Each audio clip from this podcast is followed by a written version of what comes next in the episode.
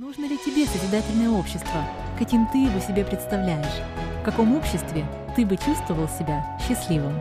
Сегодня есть возможность проводить онлайн-опросы, интервью, стримы в соцсетях. Давайте же вместе спросим об этом друг у друга, ведь только в общении мы начинаем по-настоящему понимать и нашего соседа, и человека за океаном. Если нам необходимо созидательное общество, то мы сможем его построить, но сможем только все вместе.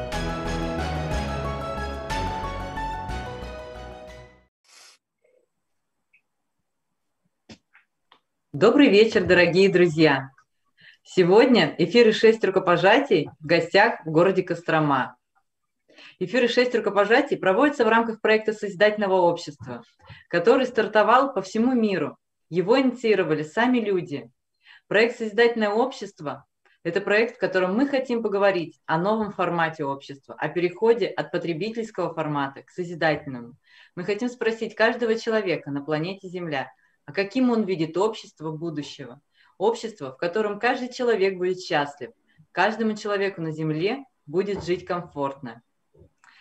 И по нашей доброй традиции, когда мы путешествуем по разным городам, мы предлагаем нашим зрителям выбрать город, в который мы отправимся в один из следующих эфиров.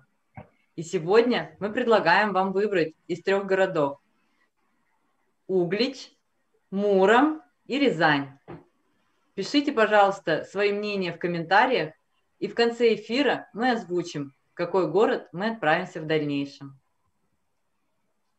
Благодаря проекту «Шесть рукопожатий» мы можем посетить абсолютно любой уголок нашей страны, и не только нашей страны, но и всего мира, познакомиться с культурой разных стран, а самое главное – узнать поближе людей, которые живут в этих городах и странах.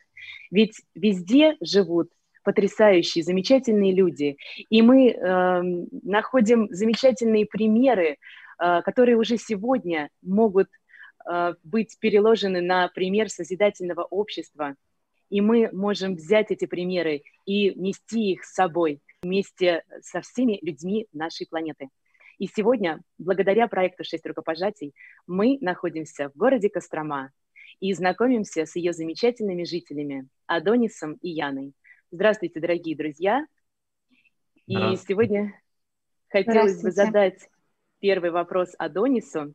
Адонис, расскажите, пожалуйста, а, немножечко о том, что вдохновляет вас а, в вашем городе, что вы любите. Поделитесь с нашими зрителями. Что могу сказать? Мне нравится наш город. А, это и исторический город, и по архитектуре очень красивый город, маленький, уютный, вот, нет вот этого бешеной гонки, вот, все размеренно, спокойно. Если говорить о исторической части, то наш город это построен в 1152 году, является древним городом России, входит в состав Золотого кольца. Историческая часть города построена в стиле барокко и классицизма. Сам план города построен, э, как бы сказать, расходящимися лучами от центра города. По преданию, это Екатерина II уронила случайно веер на карту города, и тем самым образовался наш, ну, образовался наш архитектурный план города. Э, чем связана Кострома? Кострома – это колыбель дома Романовых. Здесь на, э, на царство зашел Михаил Федорович, 1613 году вот, в Ипатьевском монастыре. Адонис, спасибо большое. Да, действительно интересно, особенно с веером интересно, что и город так построен у вас, как лучи расходящиеся, и вот веер уроненный на карту. Спасибо большое, Адонис. А, Яна, расскажите тоже вы, пожалуйста, что вас вдохновляет в городе, в котором вы живете?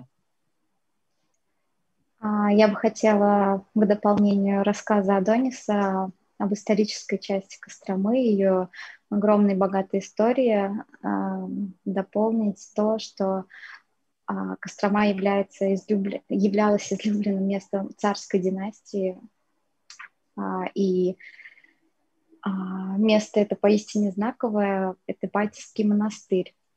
А когда я впервые попала в Кострому, конечно же, в первую очередь мы пошли всей семьей в Ипатьевский монастырь, и оно это необычное место со своей энергетикой, которая вдохновляет людей.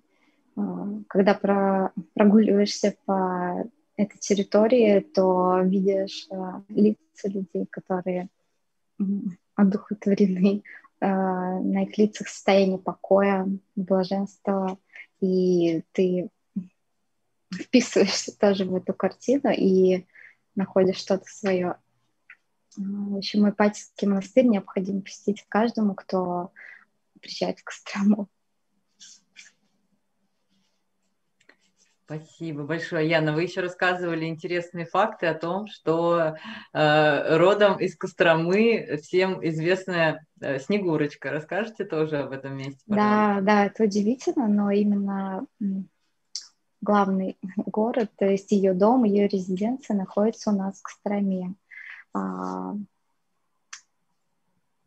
каждый Новый год э, к ней приезжает Дед Мороз. А, детишки и взрослые приходят на экскурсии, мастер-классы, в общем, в гости к Снегурочке и вдохновляются этим интересным строением и прочими моментами. Спасибо, спасибо, Яна, огромное. Такое возвращение в детство, а, немного сказки, да. Снегурочка. Спасибо огромное. А, дорогие зрители, сейчас хотелось бы обратиться к вам. По традиции мы готовим вопрос о том городе, в котором мы сегодня в гостях. И вот э, сегодня такой необычный вопрос. В городе Кострома единственная в мире а, очень необычная ферма. И вот вопрос заключается в следующем. Как вы думаете, каких же животных разводят на этой необычной ферме? А, вопросы и а, ответы на эти вопросы, пожалуйста, пишите в комментариях к видео. Немного позже мы откроем вам эту прекрасную, интересную тайну. А, а сейчас хотелось бы попросить нашу группу технической поддержки включить ролик о городе Кострома.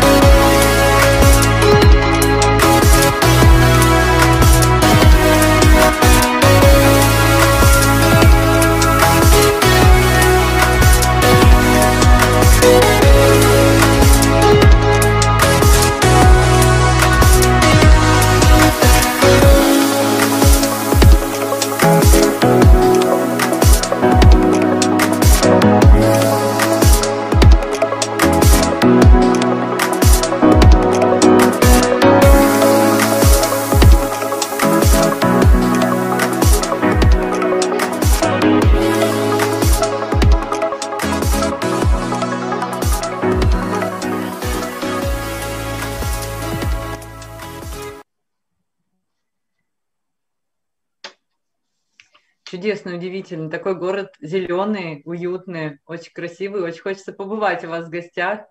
Вот. Э, а сейчас пока задам вопрос, Ян, расскажите, пожалуйста, чем вы занимаетесь, расскажите немного о себе.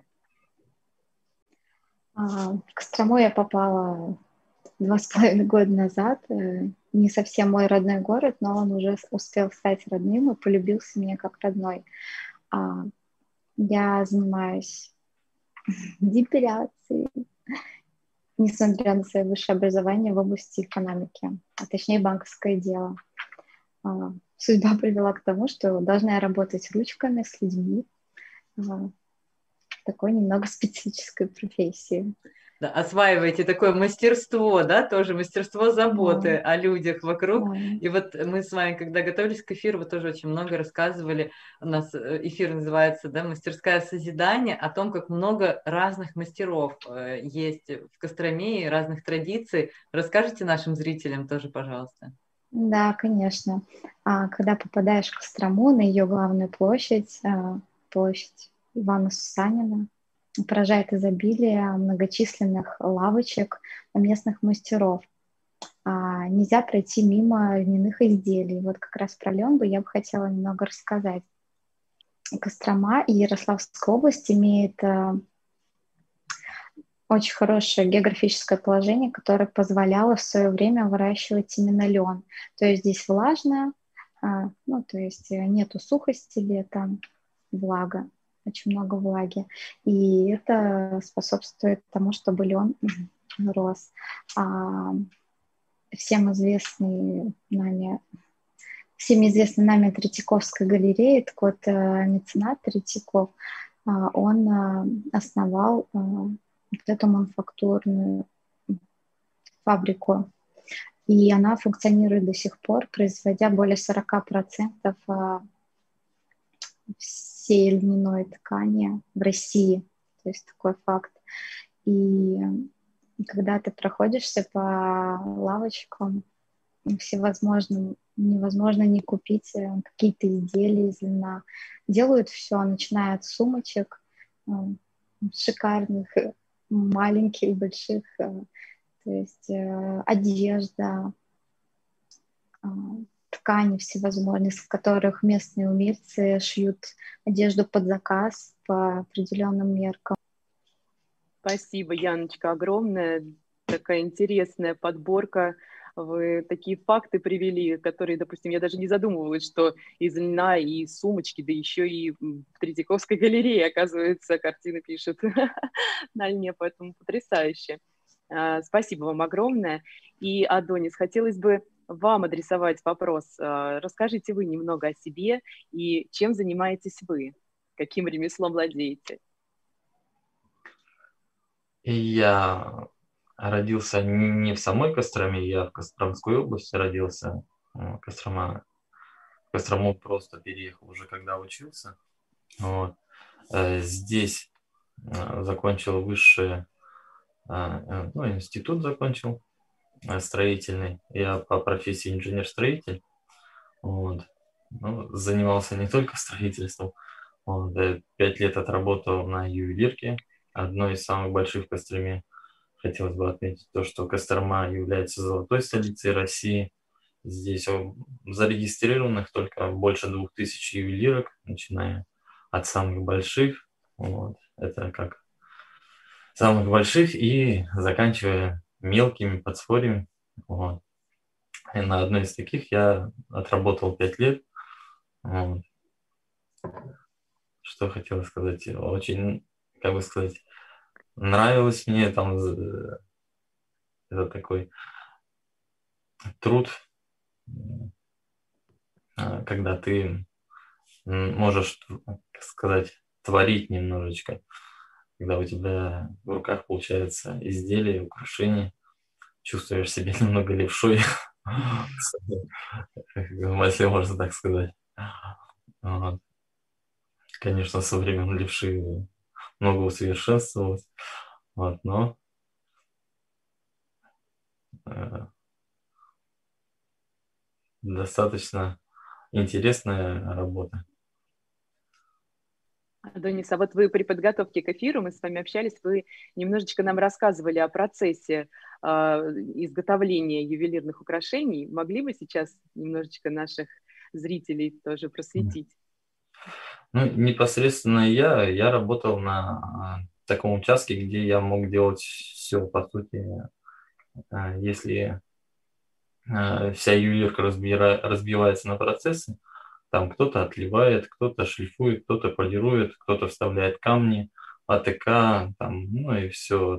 То у нас было такое участок, где нам давали, литье необработанное, и в конечном итоге на следующий день а, мы уже на АТК отдавали уже готовые изделия. Вот. Мы сами и шкурили, ну, к примеру, если взять кольца, сами шкурили кольца, сами их полировали. Вот, у нас стояли специальные барабаны.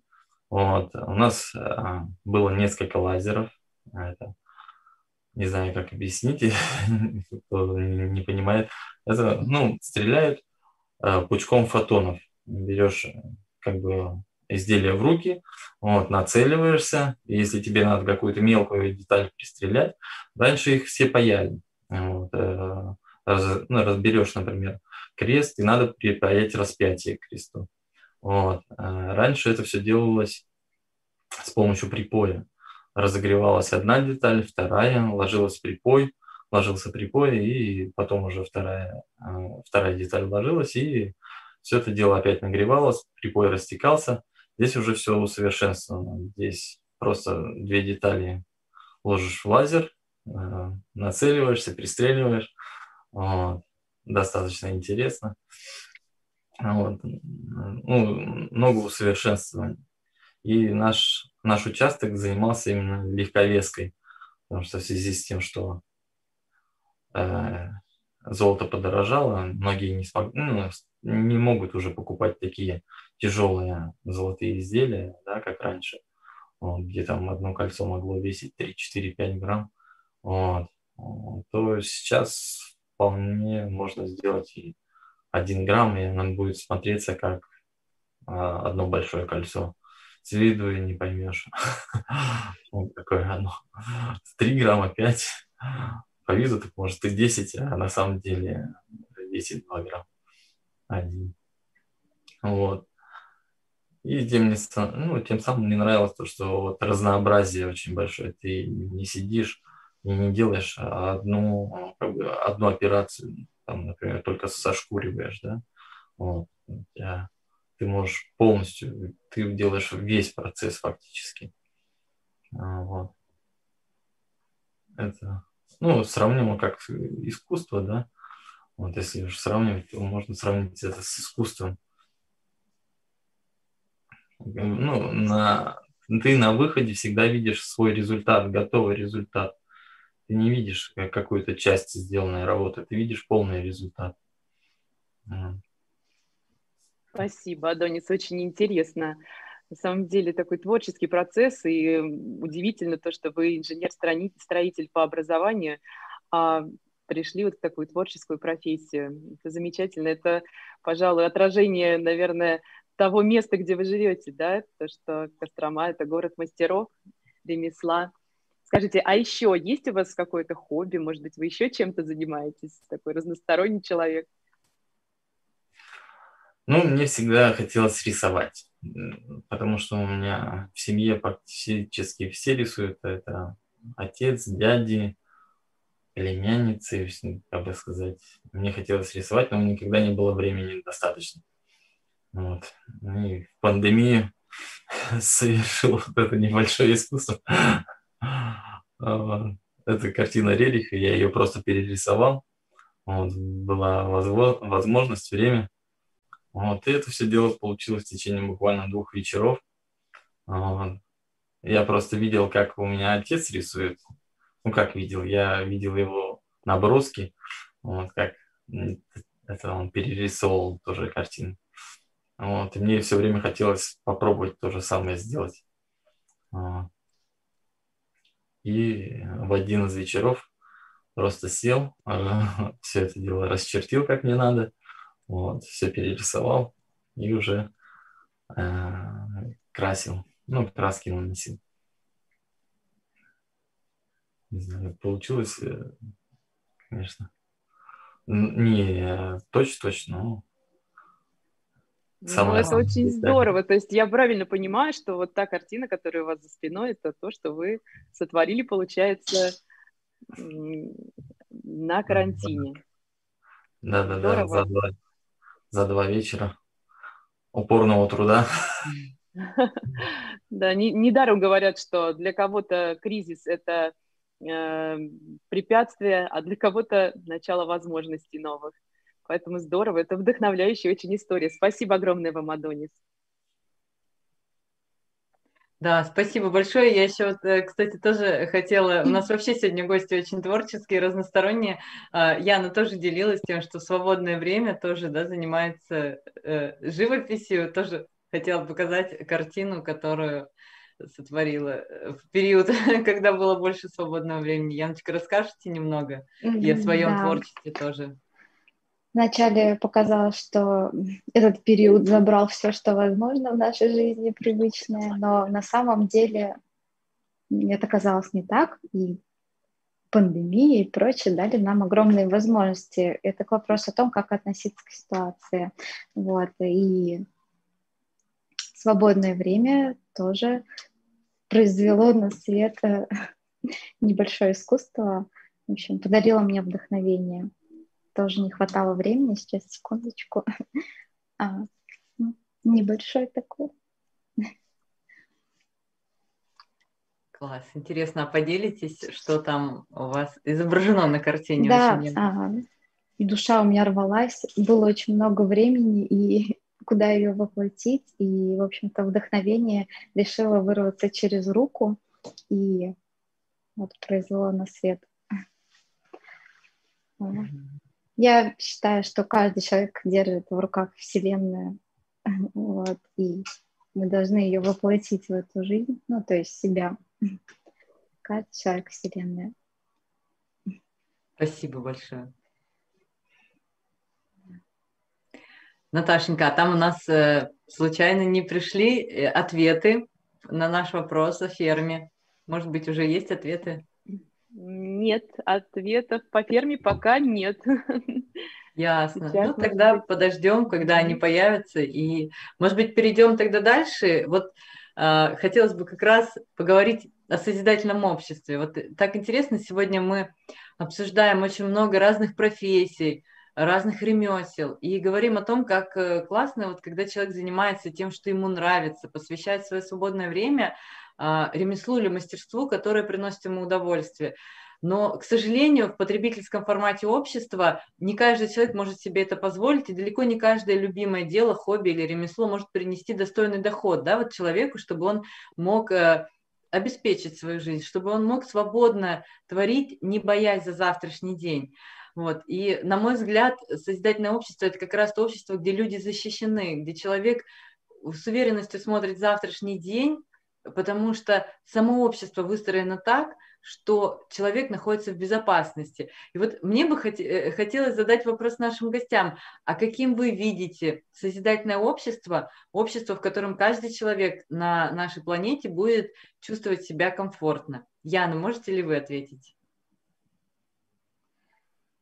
А, думаю, что чтобы чувствовать себя комфортно, в первую очередь нужно чувствовать себя в безопасности. И это важно не только для девочек, но и для мальчиков. А, считаю, нужно относиться друг к другу с уважением, с любовью, с пониманием и давать все возможное, что в наших силах, то есть взаимопомощь. Я вот, поскольку оказалась в городе Костроме в свое время одна, очень была важна взаимоподдержка, помощь, понимание. Вот. И когда я чувствовала уверенность в завтрашнем дне, все было гораздо спокойнее, ясно. В общем, я за безопасность. Э, для меня это основа основ. Спасибо, Яночка, огромное. Адонис, а как вы считаете, каким может быть общество, в котором каждому человеку на Земле было бы жить комфортно и счастливо? Да, безусловно. А, хотелось бы жить в обществе, где нет войн, а, царит одна любовь, взаимопонимание. Вот. Э. Да для этого, в принципе, это ничего многого-то и не нужно. Как, как бы человек каждый сам может себя обеспечивать э, ну, необходимыми потребностями. Главное этому не мешать, убрать вот этот потребительский формат, чтобы не было вот этой, э, как сказать, надуманной, по-другому не скажешь, надуманной игры вот этой погони за чем-то, за постоянными материальными нуждами какими-то непонятными. Когда ты достигаешь цели, вот, ты уже понимаешь, что ну, тебе эта цель не особо и важна была, вот, потому что в голове выстраивается уже совершенно другая цель, достигая определенного момента, опять еще одна, еще одна, и ты понимаешь, что ну, этот мир не для этого создан, чтобы бегать постоянно за мнимыми целями, которые выстраиваются только у тебя в голове, по сути. Я за созидательное общество, где каждый будет чувствовать себя комфортно, безопасно, уютно. Вот. В принципе, это же пандемия, это и доказало то, что людям это немножко совсем надо просто, чтобы был кров, была еда, и ты можешь уже совершенно творить, творить, э, хоть картины, хоть что угодно. Вот, заниматься э, любимым делом, столько свободного времени высвободилось. Вроде казалось сначала, а, куда девать себя, зачем, куда, что я делаю. А на самом деле а, открывается очень много возможностей. И ты понимаешь, что если было бы еще общество созидательное при этом, тогда это было бы вообще шикарно. Когда ты можешь выходить на улицу спокойно, не задумываясь, сегодня вечер, день, ночь, какой город, какая страна, где ты находишься вообще, да? Вот. Ты выходишь и чувствуешь себя в безопасности, и где каждый друг другу брат, брат, сестра. Вот это, да, это в этом обществе хотелось бы жить всегда. Большое спасибо, Адонис. Спасибо, Яна. Действительно, хотелось бы жить в обществе безопасности, в обществе, где каждый друг другу друг, каждый заботится друг о друге. И вот как раз э, хотелось рассказать о том, что на сайте ALLATRA United опубликованы 8 основ созидательного общества. Это основы, сформированные на базе ответов за много-много лет, собранные Международным общественным движением «АЛЛАТРА» в различных соцопросах. Эти основы отражают как раз то, чего хочет каждый человек. Они говорят о том обществе, в котором хотел бы жить каждый человек. И вот сегодня мы очень много говорим о безопасности. И хотелось бы зачитать третью основу, которая так и называется «Безопасность человека», и услышать комментарии участников сегодняшнего эфира. Выведите, пожалуйста, на экран третью основу безопасности человека. И я зачитаю ее. Никто и ничто в обществе не имеет права создавать угрозы для жизни и свободы человека. Каждому человеку гарантировано бесплатное обеспечение основных жизненно необходимых потребностей, включая пищу, жилище, медицинское обслуживание, образование и полное социальное обеспечение. Научная, производственная и технологическая деятельность общества должна быть направлены исключительно на улучшение качества жизни человека – гарантированная экономическая стабильность, отсутствие инфляции и кризисов, стабильные и равные цены по всему миру, единая денежная единица, фиксированное минимальное налогообложение или отсутствие такового, безопасность человека и общества от каких бы то ни было угроз обеспечивается единой общемировой службой по борьбе с чрезвычайными ситуациями. Меня лично очень вдохновляет эта основа. И я понимаю, что это действительно естественное а, состояние человека, быть в безопасности, э, быть в том обществе, в котором о нем заботятся. И на что особо хотелось бы обратить внимание, что во всех основах созидательного общества, в том числе и в этой, слово «человек» написано с большой буквы. Так вот, это естественная среда для человека, настоящего человека, который начинает с себя – и заботиться о своих близких, и в первую очередь обеспечивает эту безопасность и своим близким тоже. Наташа, а вот что ты думаешь по поводу этой основы безопасности человека? Ну, сейчас, которые мы отчитывали, и такое необыкновенное понимаешь, что это базовые, самые значимые потребности, которые... Вот я представляю это общество, я представляю, что если я защищена, мои близкие защищены, и все люди, вот по всем пунктам, которые сейчас были озвучены, э, скажем так, все тылы, все базовые потребности закрыты, защищены, ты понимаешь, что тебе не нужно, как белка в колесе, крутиться целыми днями. Для чего? Для того, чтобы выживать, выживать. И у тебя появляется, высвобождается огромное количество времени, сил, энергии. Для чего? Для того, чтобы остановиться, подумать о смысле своей жизни, о том, как прекрасна эта жизнь, как замечателен тот мир, который нас окружает, и что мы здесь все не просто так, и уж точно не для того, чтобы э, целыми днями, как белка в колесе, крутиться и зарабатывать, зарабатывать, зарабатывать. А по большому счету формат потребительского общества нас не просто загнал э, в потребление и зарабатывание, а в выживание. И нам, в общем-то, некогда думать о большем, потому что мы просто выживаем.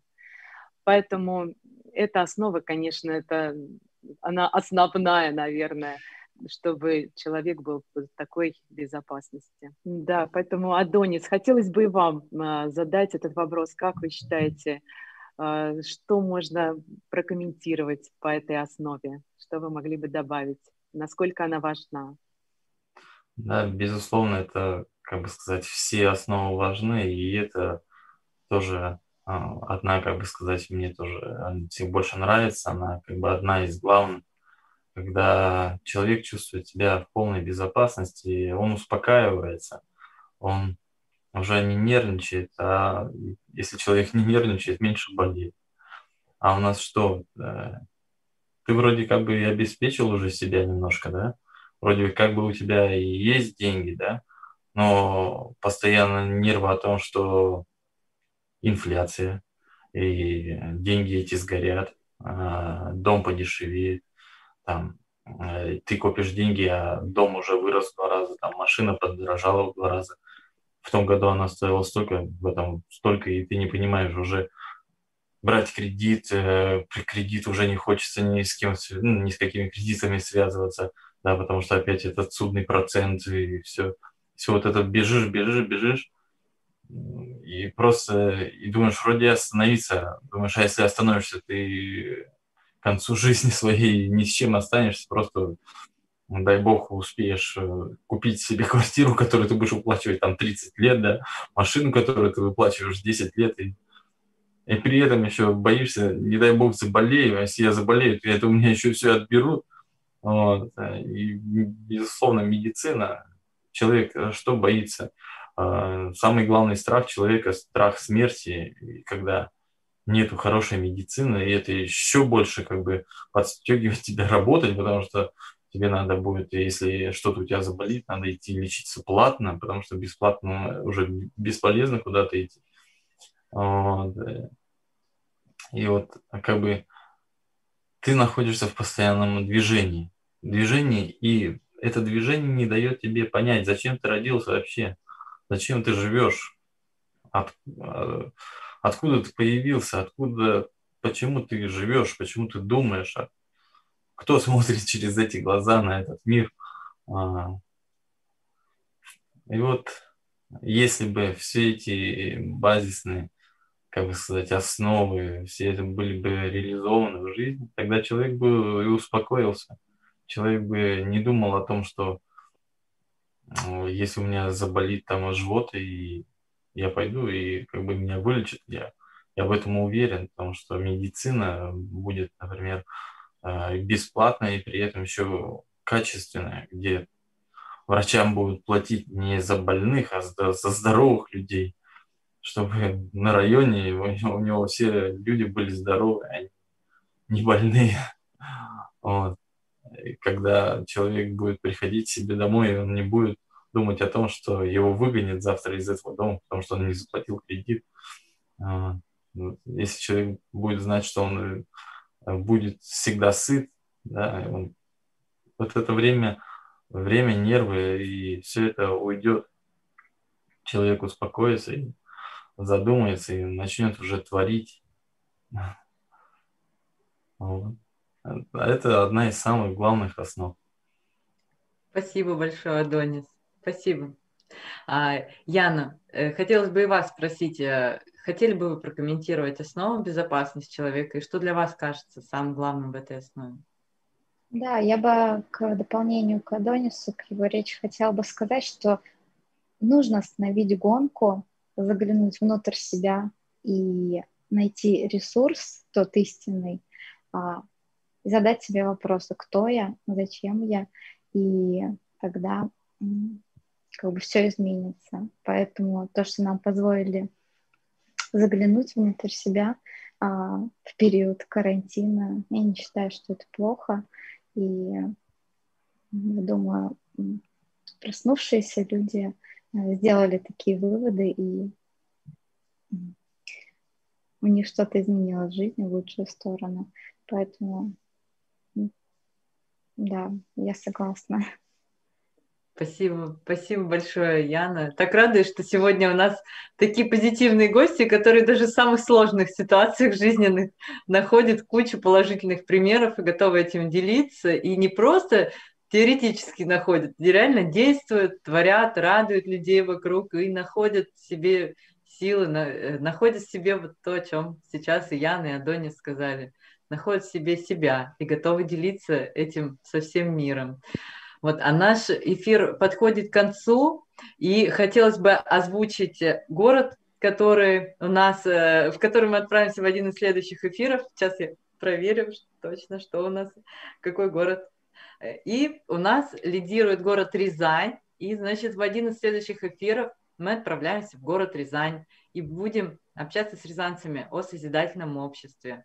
Вот. И также у нас есть такая традиция, что эфиры же наши называются «Шесть рукопожатий», и наши гости могут передать рукопожатие своим друзьям, знакомым и предложить им тоже поучаствовать в эфире на АЛЛАТРА ТВ, поделиться своим видением созидательного общества.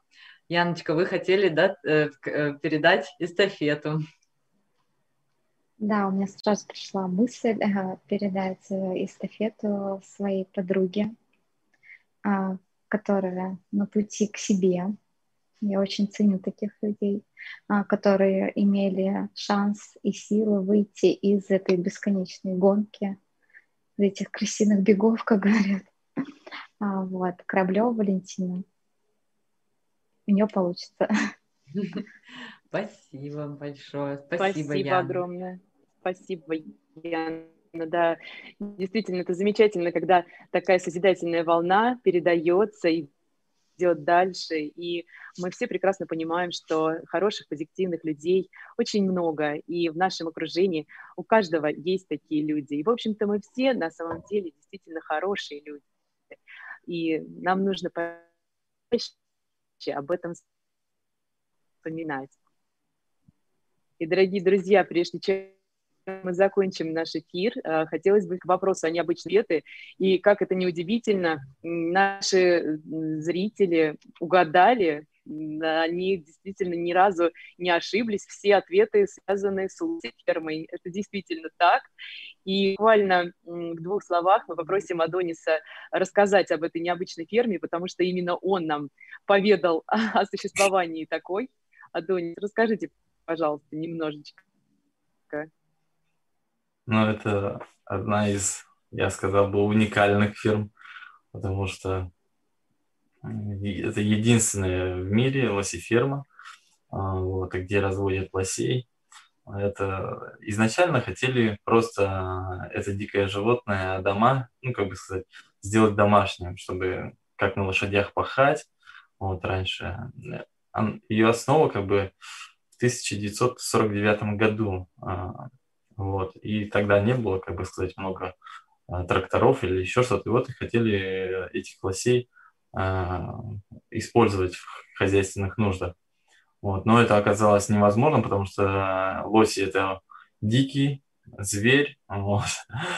и очень пугливый причем. Вот. Если запрячь его и, а, как бы сказать, поставить плуг, да, но не дай бог это этот лось напугается, то он вместе с этим плугом, не разбирая дороги, тропы, 60 км в час в чаявший лес его бежит. Вот, поэтому э, от этой идеи отказались, но как бы руки не опускали и думали, что можно все равно с этим диким животным сделать. Вот. И, э, как бы сказать, поняли, что их молоко очень целебное. Вот. Потому что в рацион лосей ходит до 400 разных, различных трав, корешочков, корней, вот, грибов. Вот. И на базе как бы лосев фермы еще у нас есть санаторий, который вот и непосредственно лечит вот этим лосиным молоком желудочно-кишечный тракт вот, от всяких язв. Также у нас есть лосев ферма, где непосредственно можно э, сходить и посмотреть на этих лосей, вот, увидеть вживую, потрогать, погладить, покормить морковкой, вот, увидеть, увидеть новорожденных лосят, это где-то в мае они появляются. Вот и непосредственно получить неизгладимые впечатления. Я сам каждый год там бываю, а вот, хотя уже все знаю, со всеми лосями знаком лично. Замечательно. Спасибо огромное, Адонис. Ну, а о том, как добывается это уникальное лосиное молоко, наши дорогие зрители посмотрят и найдут эту информацию потому что это действительно кательный интерес. Рекомендую. Дорогие друзья, мы сегодня узнали об огромном количестве ремесел, профессий, которые вдохновляют людей, которые могут быть не только источником дохода, но и по-настоящему любимым делом. И, конечно же, созидательное общество этому непременно будет способствовать. Спасибо вам огромное, дорогие друзья, за то, что вы сегодня были с нами. Если вам откликнулась идея созидательного общества, и вы хотите ознакомиться с ней подробнее, пожалуйста, зайдите на сайт uh, АЛЛАТРА uh, и познакомьтесь с проектами uh, международного общественного движения АЛЛАТРА. Мы с огромным удовольствием ждем вас в новых эфирах.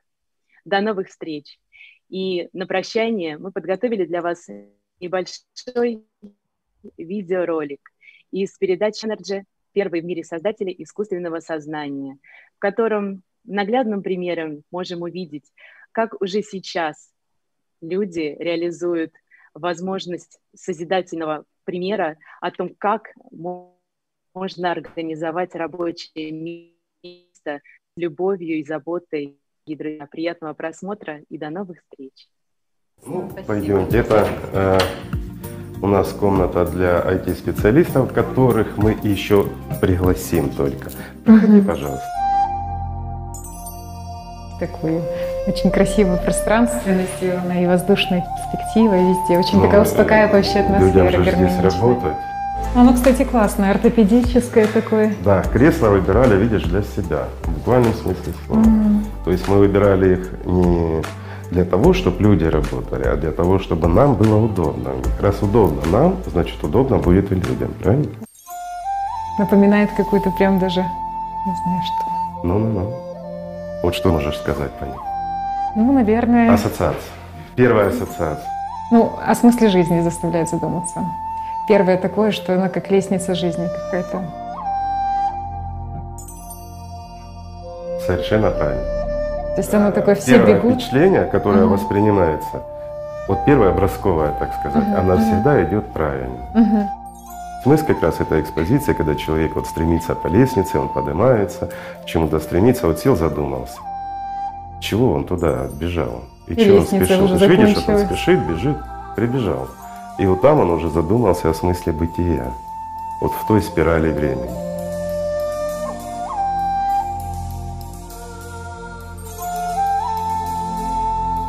Мне еще понравилось, что этот, что три, получается, круга.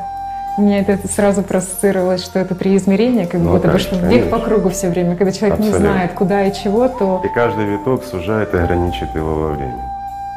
Ну, немножко философия, оно необходимо людям, чтобы они не забывали, что живем не только работой. Угу. И спешить бежать, строить карьеру, чего-то добиваться, конец нашей лестницы всегда близок.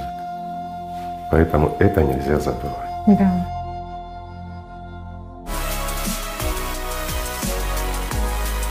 Здорово. Вот когда выключаешь свет, специально повесили. Ребята могут здесь и релаксировать, пожалуйста, мы им подушечки положили. Звездное небо, оно светится. Мы сделали это как для деток. И если ты обратила внимание, мы даже вот это вот скопировали и вставим. Вот ощущение должно быть гармония, оно должно быть родным, близкое с детства. Вот что-то такое вот оно должно быть. Тогда оно все со всей серьезностью, вот эта первичность, оно стимулирует к большему, к добру, к хорошему. Чтобы человек не забывал, что он прежде всего хороший, что он не животное, не обезьяна, которая начиталась книг и что-то понимает якобы, mm-hmm. а прежде всего он человек.